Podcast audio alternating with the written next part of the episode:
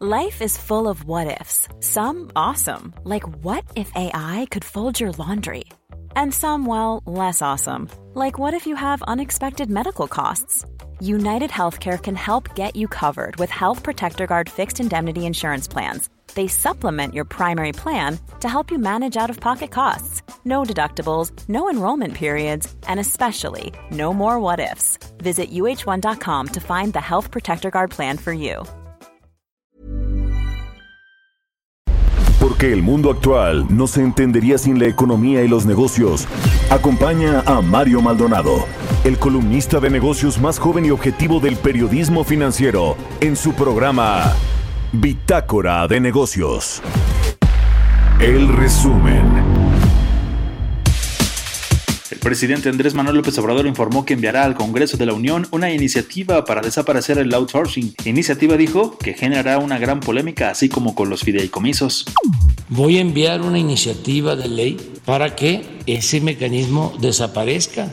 O sea, va a ser eh, otro tema polémico, lo adelanto, como eh, los fideicomisos, pero tenemos que limpiar. No podemos ser cómplices de corrupción.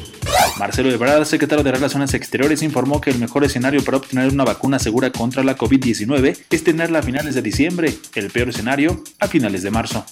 Eso mismo es lo que ha informado la Unión Europea, especialmente la Secretaria de Salud de Alemania, que nos mandó ya también su información correspondiente, y algunos otros países del mundo. Síntesis, mejor escenario en el mundo hoy, plan o programa nacional de vacunación, en el caso de Estados Unidos los estados, en el caso de Alemania serán también sus eh, regiones, el equivalente a estados. El mejor escenario, fines de diciembre. Peor escenario, fines de marzo. En su comparecencia en Cámara de Diputados, Manuel Bartlett, director general de la Comisión Federal de Electricidad, sostuvo que el sistema eléctrico mexicano cerrará la entrada a empresas privadas que en lugar de aportar vengan a saquear. Explicó la manera en la que se invertirá en el sector eléctrico. La CFE invertirá en recuperar espacios en el mercado de generación y se hará de recursos adicionales a través de nuevos mecanismos de financiamiento, procurando que la mayoría de los nuevos proyectos de inversión puedan ser autofinanciables. Se realizará una reducción de costos en toda la cadena de generación y servicios, concentrándose en el gasto corriente y no en los programas de inversión. Durante el primer semestre de 2020, México se ubicó en la segunda posición entre un grupo de países con mayores llegadas de inversión extranjera directa, seleccionado por la Conferencia de Naciones Unidas sobre Comercio y Desarrollo. China aumentó las compras de productos estadounidenses en septiembre a medida que su economía se fortalecía, aunque todavía está lejos del objetivo para todo el año establecido en su acuerdo comercial de primera fase en Estados Unidos. Bitácora de negocios en El Heraldo Radio. Bitácora de negocios.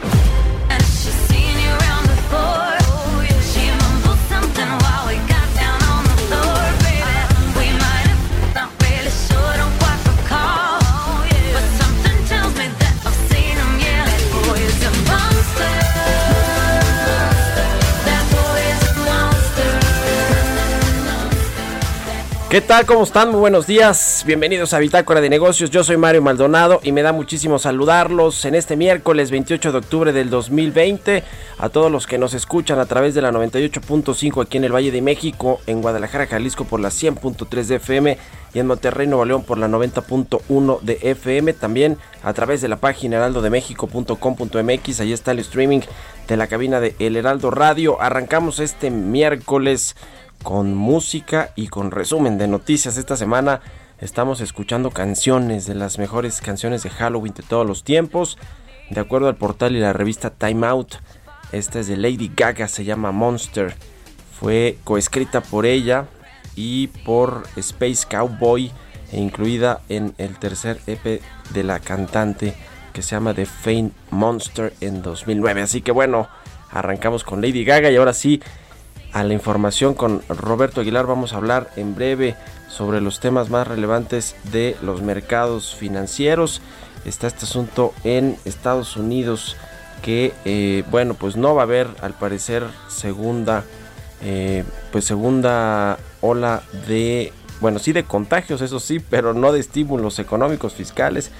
Lo dijo ayer Nancy Pelosi, la eh, presidenta de la Cámara de Representantes, que es muy probable pues no salga antes de las elecciones de Estados Unidos, que ya falta una semana.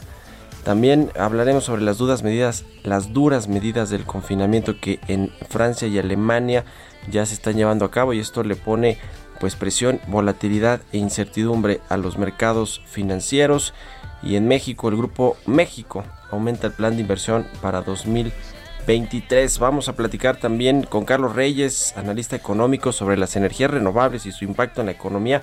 Yo le voy a hablar ahorita de la comparecencia de Manuel Barlet, el director de la CFE ayer en la Cámara de Diputados. Hablaremos también con Juan Andrés Panamá, director general de Didi México es el nuevo director general de esta compañía en nuestro país y bueno pues le va a tocar enfrentar todo este asunto del ajuste de impuestos, la actualización de impuestos para las plataformas digitales, incluidas estas de car sharing, como se les llama. Vamos a platicar también con Alejandra Macías, directora de investigación del Centro de Investigación Económica y Presupuestaria, el CIEP, sobre el proyecto de presupuesto de egresos del próximo año se ve corto e insuficiente en dos materias que son de primera importancia para México, la salud y la educación. A ver qué eh, cambios le hacen los senadores y después la regresarán a la Cámara de Diputados. Todo quieren que se haga pues muy rápido porque hay varias cosas que trae encima también el gobierno federal, como este asunto del Infonavit, la ley del Infonavit y Fobiste que se prevé también que se pase en estos eh, días. Así que vamos a tener mucha información aquí en Bitácora de Negocios. Quédese con nosotros, son las 6 con 7, casi 8 minutos. Comenzamos.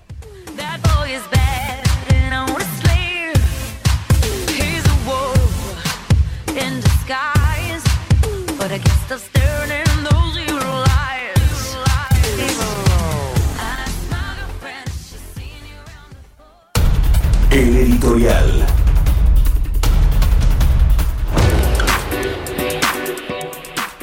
Pues qué tal ayer Manuel Barlet, el director general de la CFE, que fue a comparecer a la Cámara de Diputados en esta glosa del segundo informe de gobierno del presidente López Obrador. Ya han desfilado ahí, antier desfiló Rocío y bueno, eh, Octavio Romero también lo hizo la semana pasada todos los secretarios, Herrera eh, eh, de Hacienda, también el secretario de Salud la semana pasada, Hugo López Gatel también fue hace unos días, en fin, todos están desfilando ahí por el Congreso, tanto por la Cámara de Diputados por, como por la Cámara de Senadores. Y bueno, ayer en el Senado a Barlet, pues eh, no digo que le fue mal, el único que se le puso ahí muy duro fue el exdirector de la CFE, precisamente con Enrique Peña Nieto en la primera parte del gobierno. Enrique Ochoa, después se fue a dirigir el PRI y bueno, pues para, para nada, porque usted supo el resultado de la elección del 2018. Pero bueno, eh, lo interesante que dijo ahí Manuel Barlet, y ya ve que de pronto se toman a la ligera muchos comentarios aquí en la cuarta transformación, dice que Iberdrola, esta empresa española que produce electricidad y que es la segunda más grande después de la CFE en México, les debe 10 mil millones de pesos. Eso dice que no cumple con los contratos de venta de energía, nos cobra el 100% de la energía que nos vende y nos entrega el 30 o 40%. CFE ya no aceptará más abusos de los generadores, aseguró Manuel Barlet, así se defendió ayer de pues de toda esta política de electricidad y en general la política energética del gobierno federal que ahora busca marginar a los generadores privados de electricidad, particularmente a los de energías limpias y privilegiar a la CFE que produce energía sucia a base de carbón y de otras materias primas, de otros insumos y que pues quieren rehabilitar todas las eh, instalaciones, todas las plantas que tiene la CFE en México y darle de nueva cuenta este poder importante, sustancial, cuasi monopólico a la Comisión Federal de Electricidad. Habló de varios temas, dice Barlett que él no quiere así como el presidente tampoco, según esto, que se vaya la inversión privada, pero que les eh, compita en condiciones más equitativas, que dejen de ser abusivos los generadores privados de energía eléctrica y que si quieren eh, invertir y competir con las nuevas reglas del sector energético que pues las impone el gobierno federal, la cuarta transformación, Rocionale, el SENACE, el director de la CFE, pues que le entren y si no, pues que se vaya, ¿no? Prácticamente ese es el mensaje. Se puso, se puso buena la eh, comparecencia, habló también ahí de eh, la crisis económica, la crisis, eh, más bien la crisis, sí, la crisis económica que le ha pegado pues a muchas familias y habló de eh, pues ciertos recursos que la CFE dejó de recibir, dejó de cobrarles a las familias en esta crisis sanitaria y económica, que bueno, eso a mí también sí me parece bueno, pero hablo mucho de estos contratos leoninos que eh, supuestamente se firmaron con empresas privadas y el gobierno federal en sexenios pasados y dice Bartlett, en todos lados se renegocian los contratos, en Estados Unidos, el país más capitalista o capitalista por excelencia, así lo dijo Manuel Bartlett, ahí se renegocian contratos, lo mismo que en Europa y que en todos lados, así que en México no nos debe de extrañar que se renegocien los contratos. A ver, yo creo que efectivamente sí hay ciertos abusos de las empresas privadas en cuanto a los contratos que se firmaron con los gobiernos pasados, con el de Peña Nieto en particular, que fue esta reforma energética. Y creo que sí se tenía que revisar algunas cosas. No sé si lo de los gasoductos, que también las empresas son a veces muy chillonas, pegan el grito en el cielo por cualquier cosa, cuando ciertamente sí se les benefició con muchas condiciones en los gobiernos pasados. Y sí, como dice el presidente del observador, muchos exfuncionarios ahora trabajan en la iniciativa privada siendo consejeros de estas empresas. La verdad es que ahí hay gato encerrado en algunas cosas y ahí yo sí le doy la razón en parte al gobierno, porque las empresas que ganan mucha lana y muchas utilidades y además de todo se las llevan a España, como es el caso de Iberdrola y de muchas otras. Digo, las reinvierten también aquí, por supuesto, pero pero muchos de estos de estas ganancias sí se quedan en otros en otros países. Pero bueno, en fin, eh, como sea, yo creo que bienvenida a la inversión extranjera, a la inversión privada pero sí debe haber ciertos ajustes y ciertos equilibrios con el gobierno. ¿Usted qué opina? Escríbeme a mi cuenta de Twitter, arroba Mario Mali, a la cuenta arroba Heraldo de México, 6 con 13 minutos en puntito. Economía y mercados. Y ya está aquí en la cabina del Heraldo Radio Roberto Aguilar con lo más importante, los temas financieros. Robert, ¿cómo estás? Buenos días. ¿Qué tal, Mario? ¿Cómo estás? Muy buenos días. Saludos a ti y a todos nuestros amigos que nos escuchan. Pues vaya rojo que se está tiñendo todos los mercados, Mario, a raíz de esto que comentabas en el más temprano sobre el tema de esta preocupación creciente ya sobre el incremento no solamente de los contagios, sino también justamente de las medidas que están implementando ya más países y que bueno pues tienen justamente eh, a las bolsas en una situación bastante compleja. Y hoy pues nada más para ponerte en contexto Mario por ejemplo las bolsas de Estados Unidos están eh, justamente pues también a la baja en el más de cerca de 2% en promedio es lo que están bajando. Entonces, obviamente esto habrá tendrá implicaciones muy importantes, como te decía yo, en los mercados. Pero vamos a hablar, por ejemplo, de lo que sucedió un poquito más temprano, que tiene que ver justamente con todo lo que sucedió cómo iniciaron los mercados o las acciones globales que eh, cayeron debido al rápido aumento de contagios en Estados Unidos y Europa, mientras que la incertidumbre sobre las elecciones estadounidenses en la próxima semana pues aumenta la cautela de los inversionistas. Versiones de que mañana el gobierno francés podría establecer un bloqueo nacional y que la canciller Angela Merkel quiere cerrar todos los restaurantes, bares y algunos otros lugares a partir del 4 de noviembre aceleraron el ajuste de los mercados europeos. Las acciones en Asia tuvieron un mejor desempeño y bueno, pero en realidad también estuvo limitado y el número de contagios, Mario, ya se acerca peligrosamente a 44 millones.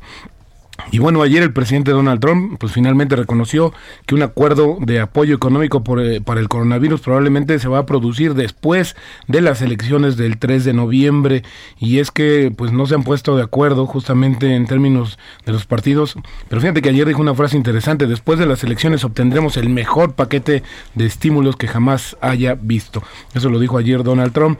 Y bueno, a la saga de la encuesta de opinión el presidente Donald Trump volvió a atacar la mecánica de las elecciones estadounidenses al decir que sería inapropiado tomarse más tiempo para contar las decenas de millones de votos emitidos por correo justamente en su contienda con el demócrata Joe Biden. Ahora fíjate que es interesante, Mario, que se están empatando Biden y Trump, pero aquí la preocupación de algunos en el mercado, de algunos participantes, es que pues lo vaya a hacer como, vaya a cumplir su palabra de que no va a aceptar los, los resultados. Eso es lo que le va a meter mucha presión también a los mercados. Y luego Estados Unidos ayer eliminó formalmente los aranceles sobre las importaciones de aluminio en bruto de Canadá, pero amenazó con restablecerlas si se produce un aumento de la las compras de metal a su, a su vecino país del norte. Y noticias sobre la vacuna, Mario. Ayer eh, Sanofi y Glaxo pues anunciaron un acuerdo para sumar 200 millones de dosis de su vacuna candidata para justamente para este plan de la Organización Mundial de la Salud, Gavi, y las empresas eh, además firmaron esta declaración justamente en, en espera de que se autoricen y que estos primeros resultados del estudio pues estarán eh, justamente a principios de diciembre y las compañías planean solicitar la aprobación regulatoria en 2021 y Pfizer, que es lo más importante, Mario, aún no tiene datos del ensayo de la última etapa de la vacuna que está desarrollando con BioNTech de Alemania y proporcionó un cronograma que hace que su lanzamiento sea poco probable antes del 3 de noviembre. Interesante también porque había muchas expectativas de que fuera antes del proceso electoral, no va a suceder así. Y bueno, hoy los presidentes de Twitter, Facebook y Alphabet pues van a estar en una comparecencia contra los, en los legisladores o, de frente a los legisladores en el Congreso, Mario. Van a hablar de este tema que es la sección 230 que habla justamente de la Ley de Decencia en las Comunicaciones de 1996, que habla justamente sobre eh, la información y el manejo y la capacidad de eliminar cierto contenido interesante porque estas compañías pues han estado en contra de estas disposiciones porque sienten que están restándoles justamente capacidad de gestión. Y bueno, pues ya tenemos el tipo de cambio como en línea con esta situación de volatilidad en los mercados, Mario, y está en cotizando en estos momentos en 21.32, está cayendo más de 1%, así es como está cotizando la moneda mexicana. Y la frase, fíjate una frase interesante, muy socorrida, pero creo que vale la pena porque mañana, como sabes, va a conocer el dato de la estimación del Producto Interno Bruto en el tercer trimestre en México. Es que la definición del economista es que es un experto que mañana sabrá explicar por qué las cosas que predijo ayer no han sucedido hoy. Esto lo dijo Lawrence Peter, que es un pedagogo y escritor canadiense, Mario. Así es estas palabras son interesantes. A ver mañana qué tan atinados los economistas, sobre todo los de los oficiales, porque como decíamos, se espera un rebote de 12%. El subsecretario Llorio dijo que el crecimiento o el rebote de, de la economía mexicana iba a sorprender a muchos. Pues ya miremos mañana a las 6 de la mañana, Mario.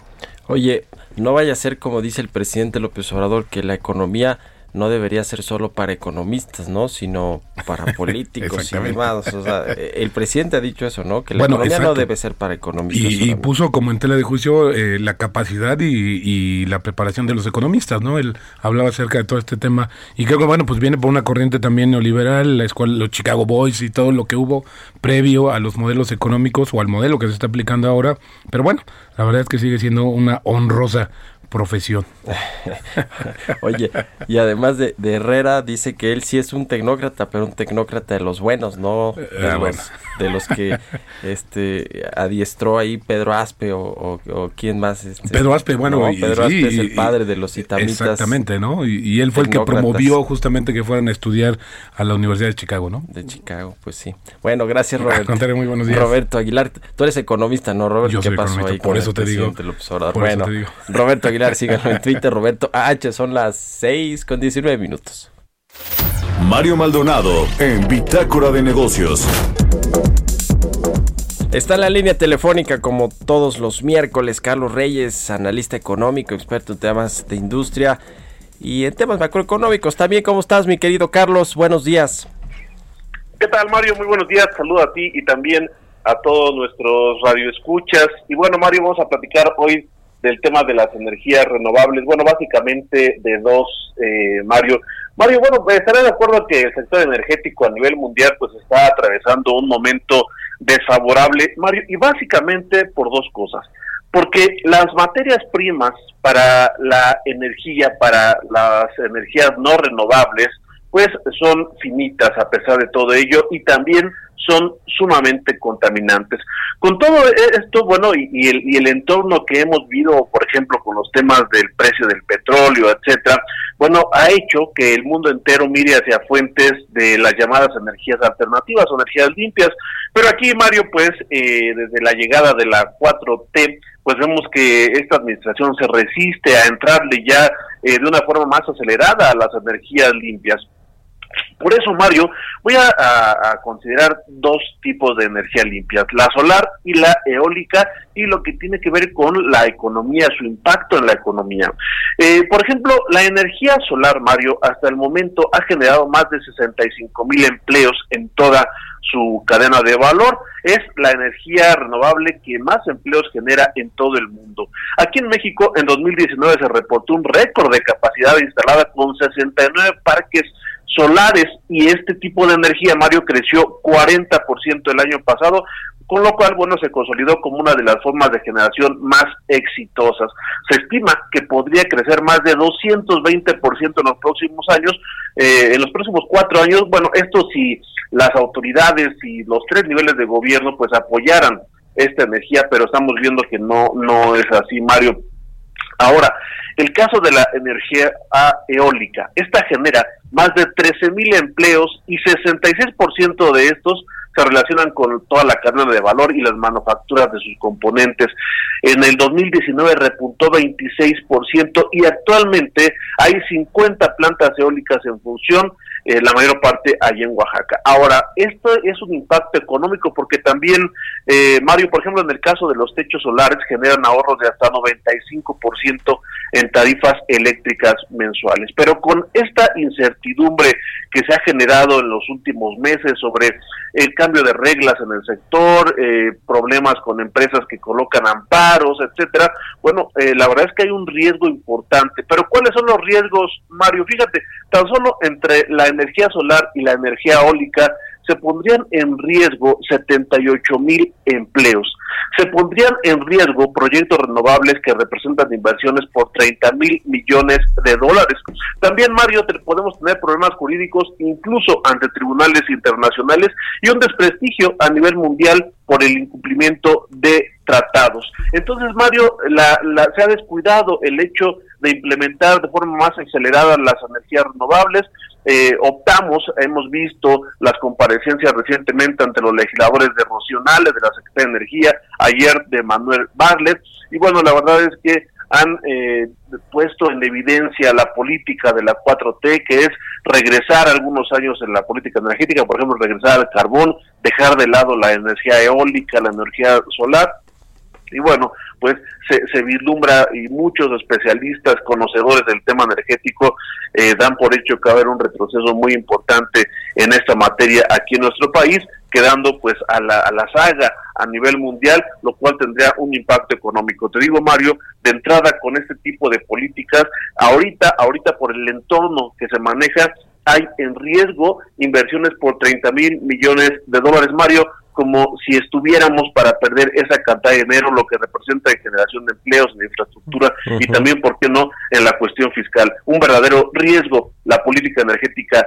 de la 4T, Mario. Oye, pero el, hasta ahora. el presidente Carlos dice que es un sofisma esto de las energías renovables, que es un, un sofisma, es un argumento falso que se hace pasar por verdadero, que, la, que lo que es verdad es que la generación de energía es a través de las plantas de la CFE, que son de carbón la mayoría. Pues ahí hay parte hasta compadrazgo, eh, eh Mario, en cuanto de los legisladores. de los legisladores y una visión, la verdad, muy limitada en lo que tiene que ver con este tipo de energías. Bueno, pues ahí quedarán para la historia. Eh, las palabras del presidente sobre las energías eh, limpias son un sofisma que además confirmó Rocío Nale días después en su comparecencia. Gracias, mi querido Carlos, y muy buenos días. Mario, estamos pendientes, muy buenos días. Sigan al buen Carlos Reyes en Twitter, C Reyes Noticias, son las 6 con 24, vamos a hacer una pausa, ya volvemos.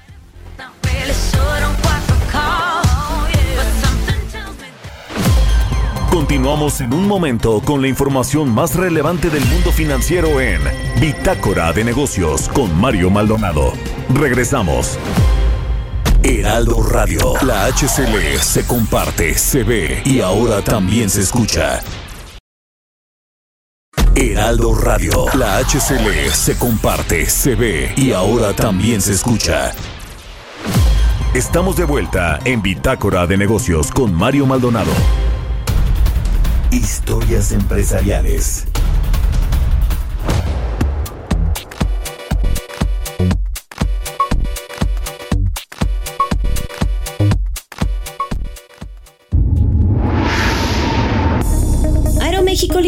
E indemnizará a 766 sobrecargos que laboran para la aerolínea y para su filial Aeroméxico Connect. De esta forma, la compañía pretende ahorrar 33 millones de dólares anuales en salarios.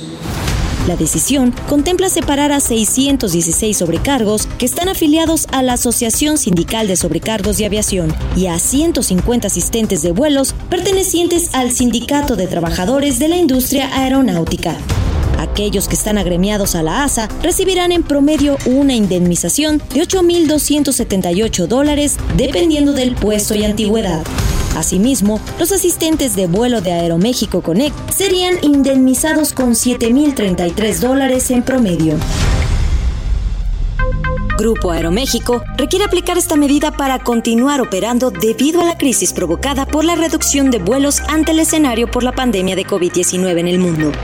A septiembre, la compañía registró una caída del 57.8% en el volumen de pasajeros transportados respecto al año pasado.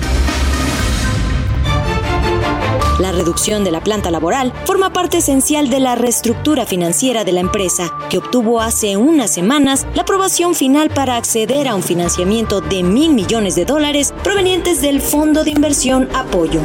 En el tercer trimestre del 2020, la aerolínea reportó una pérdida neta de 2.882 millones de pesos, confrontados con el del año pasado. Para Bitácora de Negocios, Giovanna Torres. Entrevista.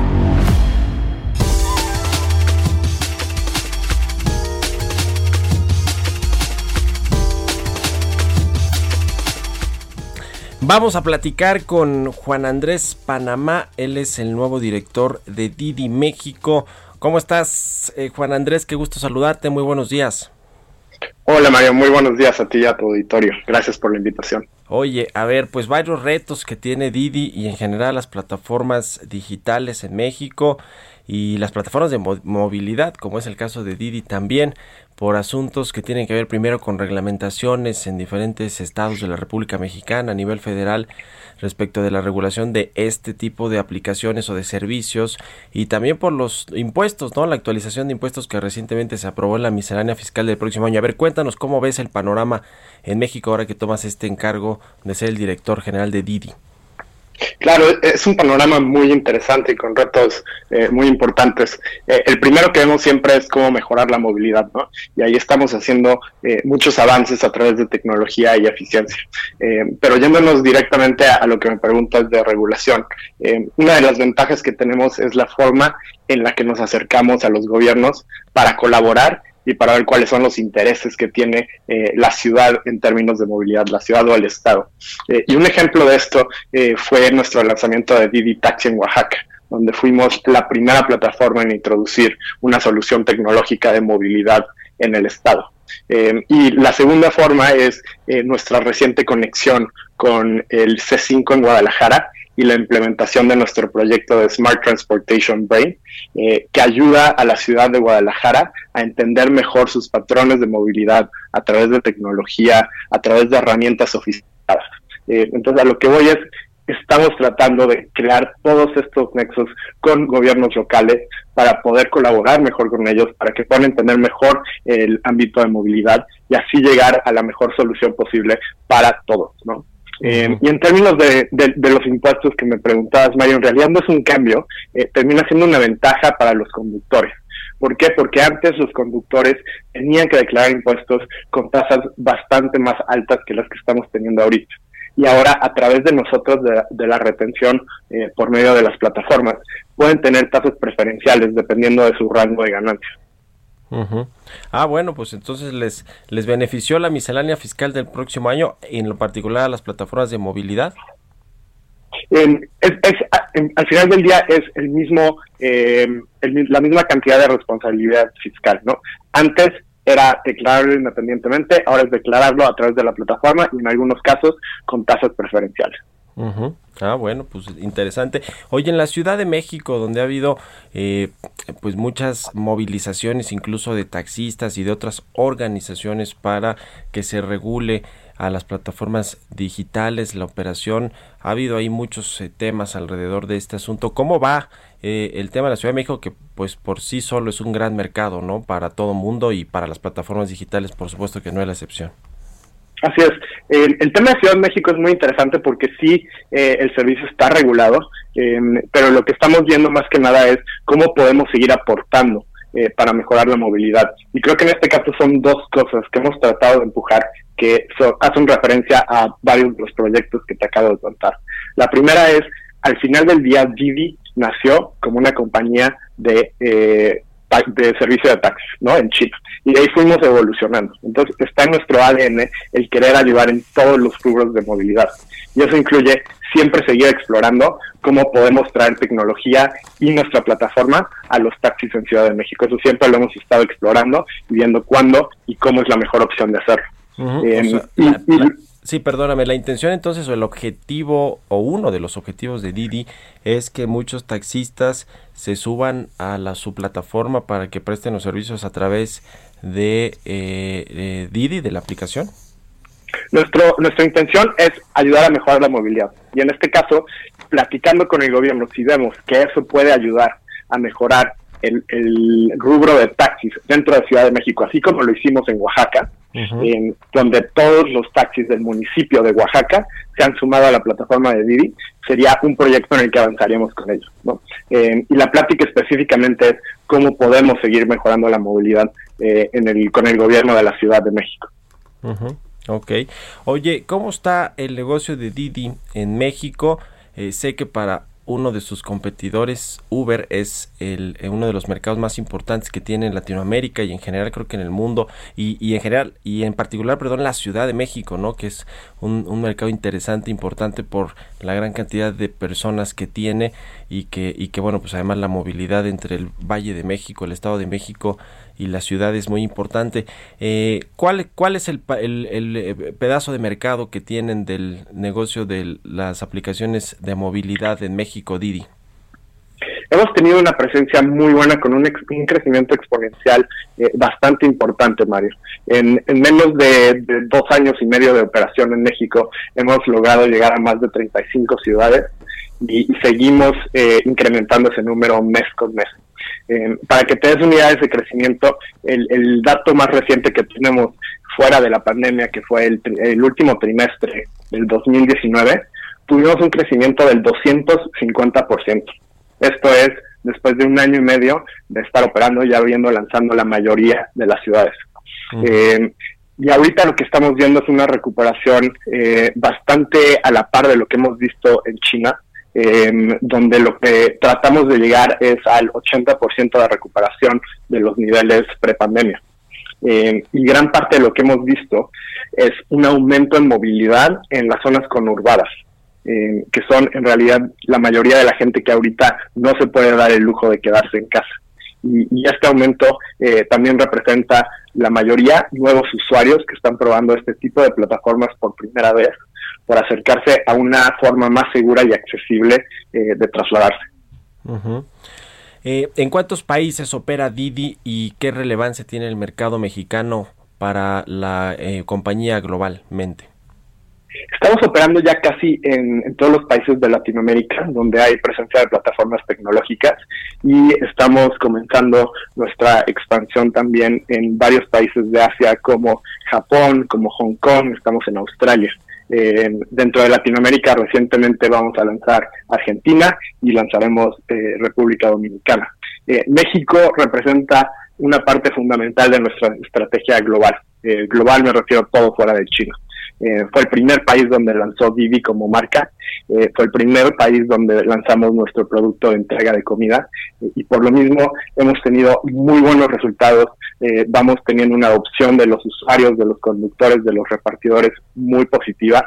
Y de esa manera estamos explorando cómo podemos extender nuestro portafolio de productos para, para seguir con nuestra misión que es mejorar la movilidad de las ciudades. ¿no? Ahorita estamos enfocados en transporte privado, eh, pero hemos visto también cómo nuestro servicio ha ido complementando servicios como el transporte público y mejorando la movilidad para muchas personas.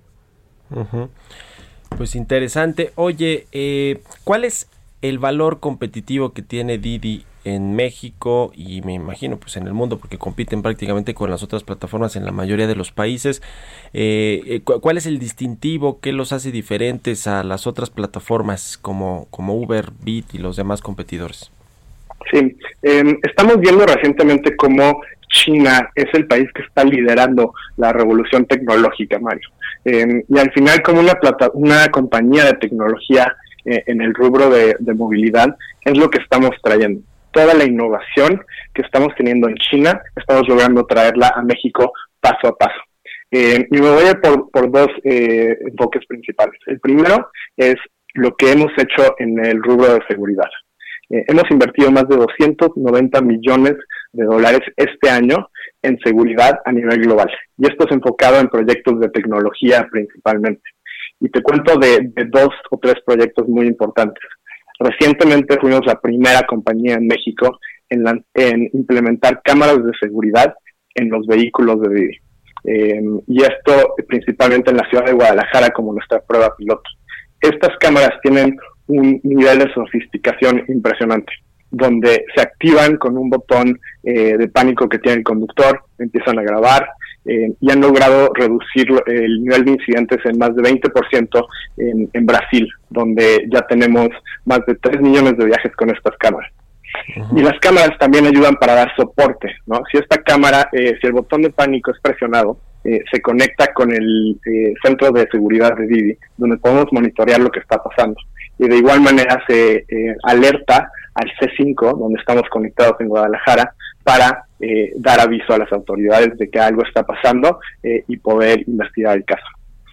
también estamos implementando otras soluciones como la grabación de audio por si el usuario o el conductor están en alguna situación de riesgo, poder usar esta herramienta.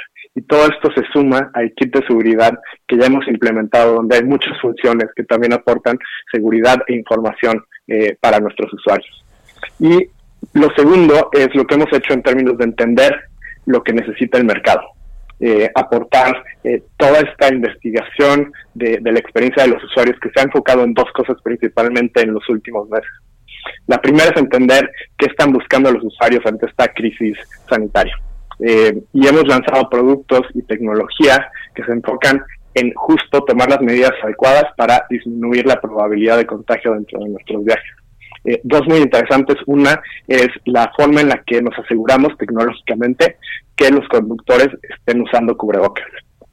Y la segunda es el lanzamiento que estamos teniendo en varias ciudades de México de nuestro producto Didi Protect, que se enfoca en tener la mayor cantidad de medidas higiénicas eh, dentro de los viajes sin levantar el precio que teníamos eh, anteriormente de, los viajes.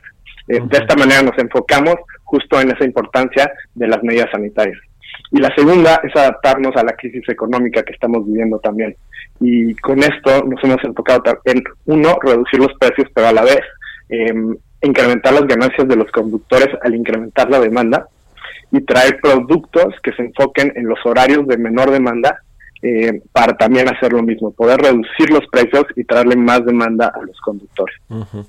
Pues interesante, interesante cómo se ve el panorama para este eh, negocio, este eh, subsector de movilidad de las aplicaciones móviles y te agradezco mucho que nos hayas compartido tu visión sobre lo que viene y sobre los retos que tienen en México. Gracias Juan Andrés Panamá, director general de Didi México, por haber tomado la llamada y muy buenos días. No, muchas gracias a ti, Mario. Buenos días. Que estés muy bien, hasta luego.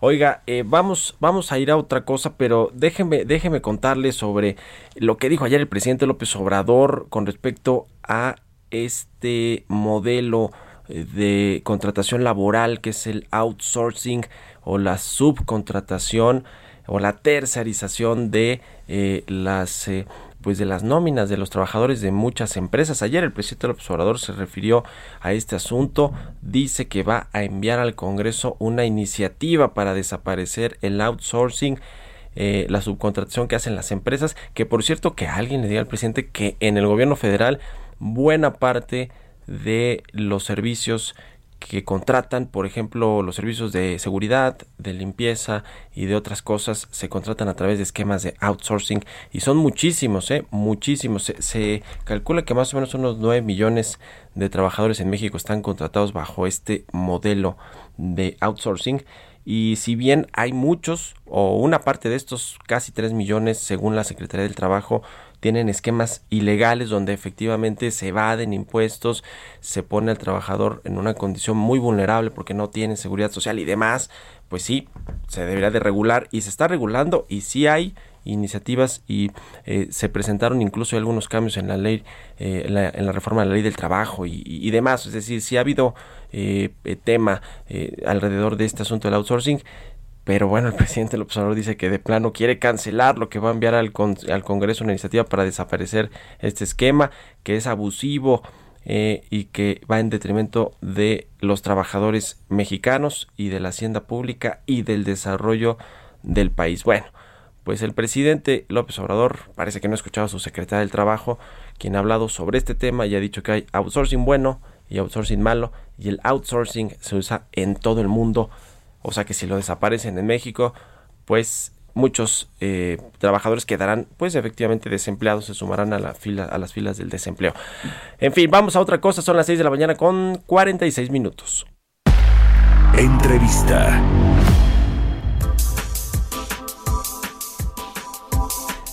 Está en la línea telefónica y le agradezco mucho que nos tome la llamada Alejandra Macías, directora de investigación del Centro de Investigación Económica y Presupuestaria. ¿Cómo estás, Alejandra? Muy buenos días.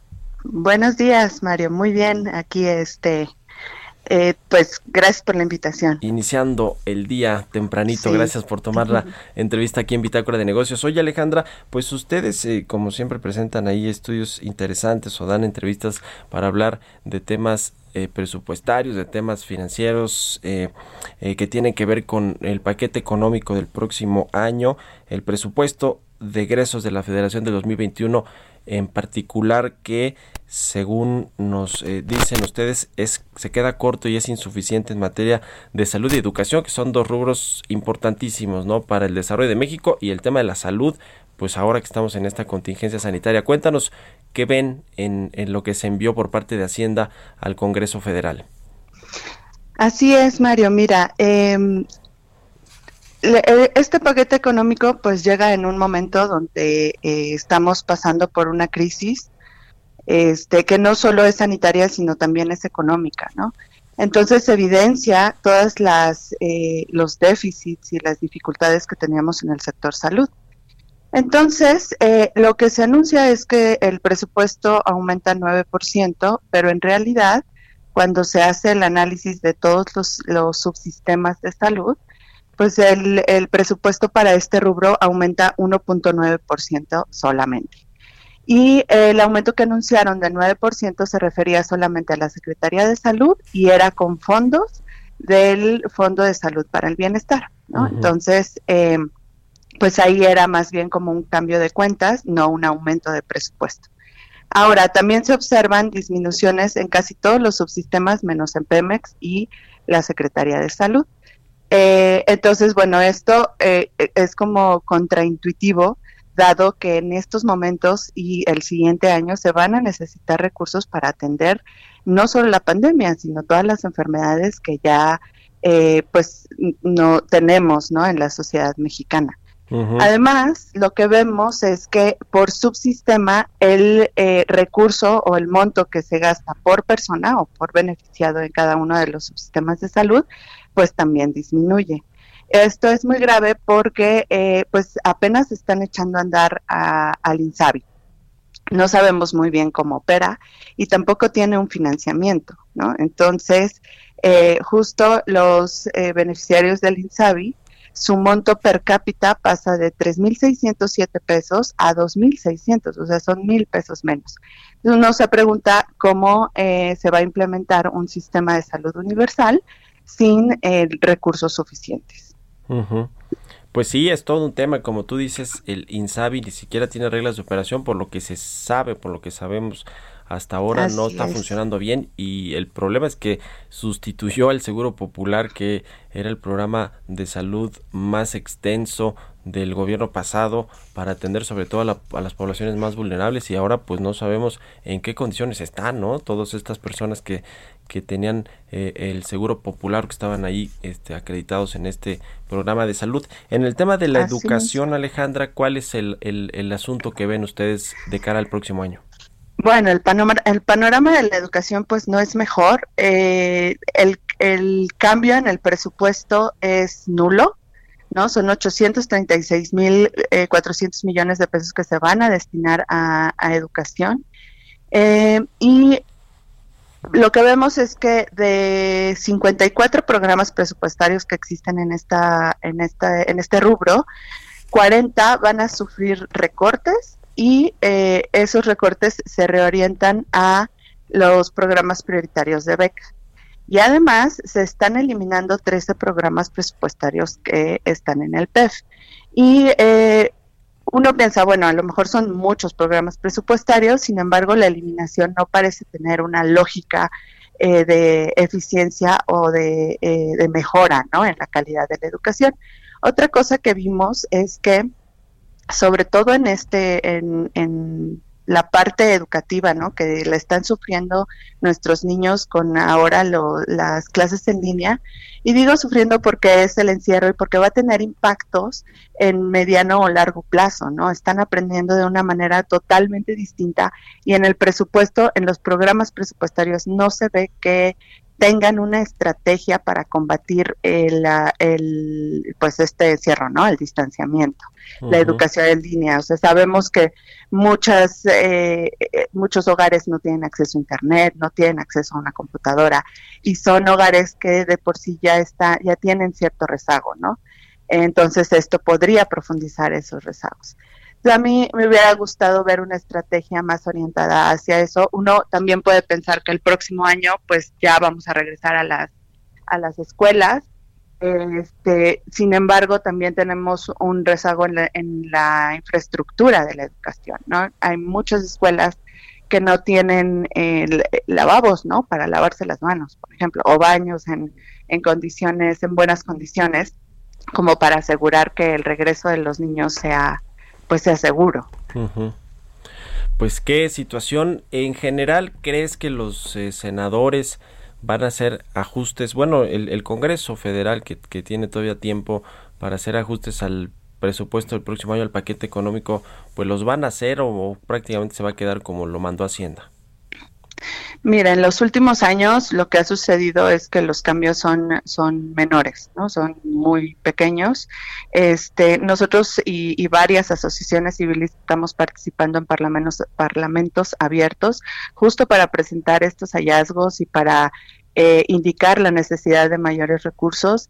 Sin embargo, pues hay que, eh, hay que estar conscientes que el espacio fiscal de nuestro presupuesto es muy reducido, ¿no? Los cambios que puedes hacer son pequeños, dado que tenemos eh, responsabilidades de pago, como son la deuda, como son las pensiones, que eh, es muy complicado que, disminuyan, ¿no? Para esto tiene que haber una reforma mucho más grande de la que se haya anunciado. Entonces, bueno, sí estamos esperando que haya alguna redistribución y sobre todo que se piense que, que pues el COVID no termina en diciembre, ¿no? Sino va a tener consecuencias para los próximos años que deberían de contemplarse dentro del presupuesto. Pues sí, ojalá no estén esperanzados a los remanentes que les va a entregar el Banco de México por la apreciación del dólar y que pues serán del orden de 200 o 300 mil millones de pesos, que además se tiene que usar para pagar deuda, pero a ver si, si después se avientan a ajustarle ahí al déficit fiscal para aumentar el endeudamiento del, del sector público del gobierno y financiar así pues el crecimiento y la recuperación del país. En fin, hay varios cambios que se podrían hacer que yo creo que tampoco le van a entrar en el Congreso porque tiene mayoría morena en las dos cámaras, pero pues quizás sobre la marcha, ¿no? Tendrán que hacer los ajustes eventualmente. Pues ya lo estaremos viendo. Te agradezco mucho Alejandra Macías por haber tomado nuestra entrevista. Muy buenos días. Buenos días, gracias a ti y a tu audiencia. Que tengan muy buen día. Que estés muy bien y gracias a todos ustedes por habernos acompañado este miércoles aquí en Bitácora de Negocios. Quédense en el Heraldo Radio con Sergio Sarmiento y Lupita Juárez y nosotros nos escuchamos mañana, ya lo sabe, tempranito a las 6. Buenos días.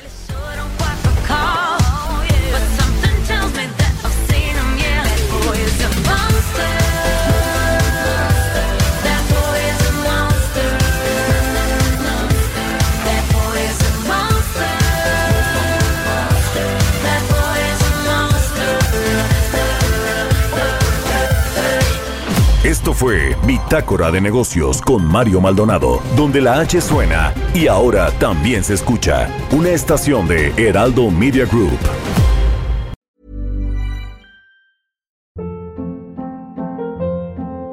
Hold up. What was that? Boring. No flavor. That was as bad as those leftovers you ate all week. Kiki Palmer here, and it's time to say hello to something fresh and guilt-free. Hello Fresh. Jazz up dinner with pecan-crusted chicken or garlic butter shrimp scampi. Now that's music to my mouth. Hello Fresh. Let's get this dinner party started. Discover all the delicious possibilities at hellofresh.com.